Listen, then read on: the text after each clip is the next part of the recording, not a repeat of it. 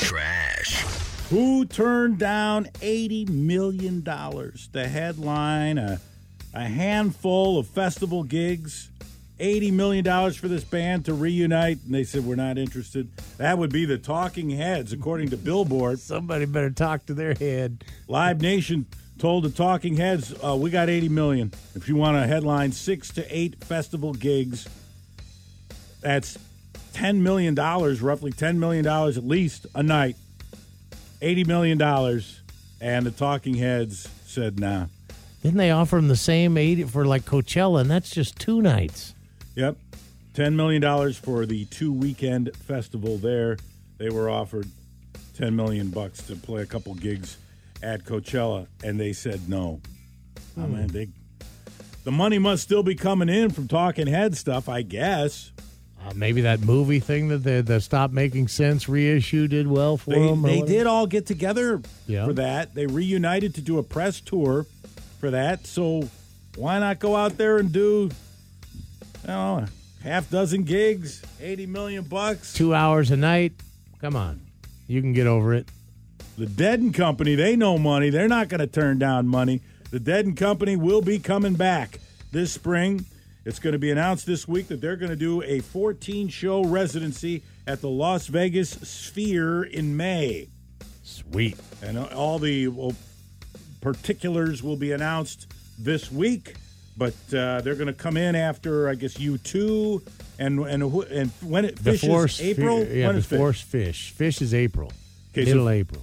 Okay, so U2 ends in March, Phish April, and the Dead and Company in May. They had uh, you know the lightning bolt Stealie uh, design all over the the sphere last night, rotating around, letting Wow. people know. That'll be pretty darn cool. And Bill Walton will be at all of them. All of them. Yeah. And the show that people spent most time streaming last year, the most minutes, Suits. Suits, according to Variety, that broke a previously a record previously held by The Office. This is for Netflix streaming. Okay? Throughout 2023, Suits totaled 57 billion minutes watched, making it the most watched series in a single year. The Office used to hold the title with 57.1 billion. Now, in fairness, though, the Office Office episodes are half as long as Suits episodes, so there probably should be an asterisk next to that one. And uh, oh, Kevin James, comedian Kevin James, King of Queens TV show. You know, he's got a new comedy special that's streaming right now Ah, yeah. on Amazon Prime. Everything hurts. Everything hurts. Last week I woke up, I asked my wife, I was like, hey, did I play rugby yesterday? She's like, no, you shook a can of paint for me.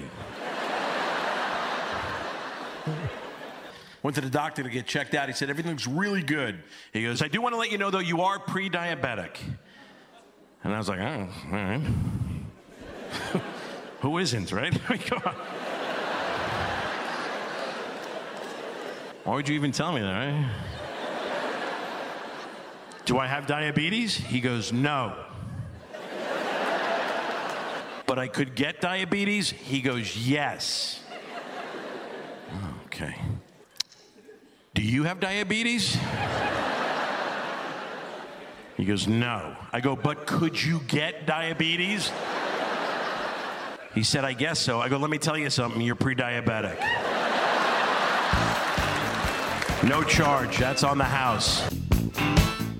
80 million bucks. No, And thank they you. Noped it. The Talking Heads. Brad and John, KISM.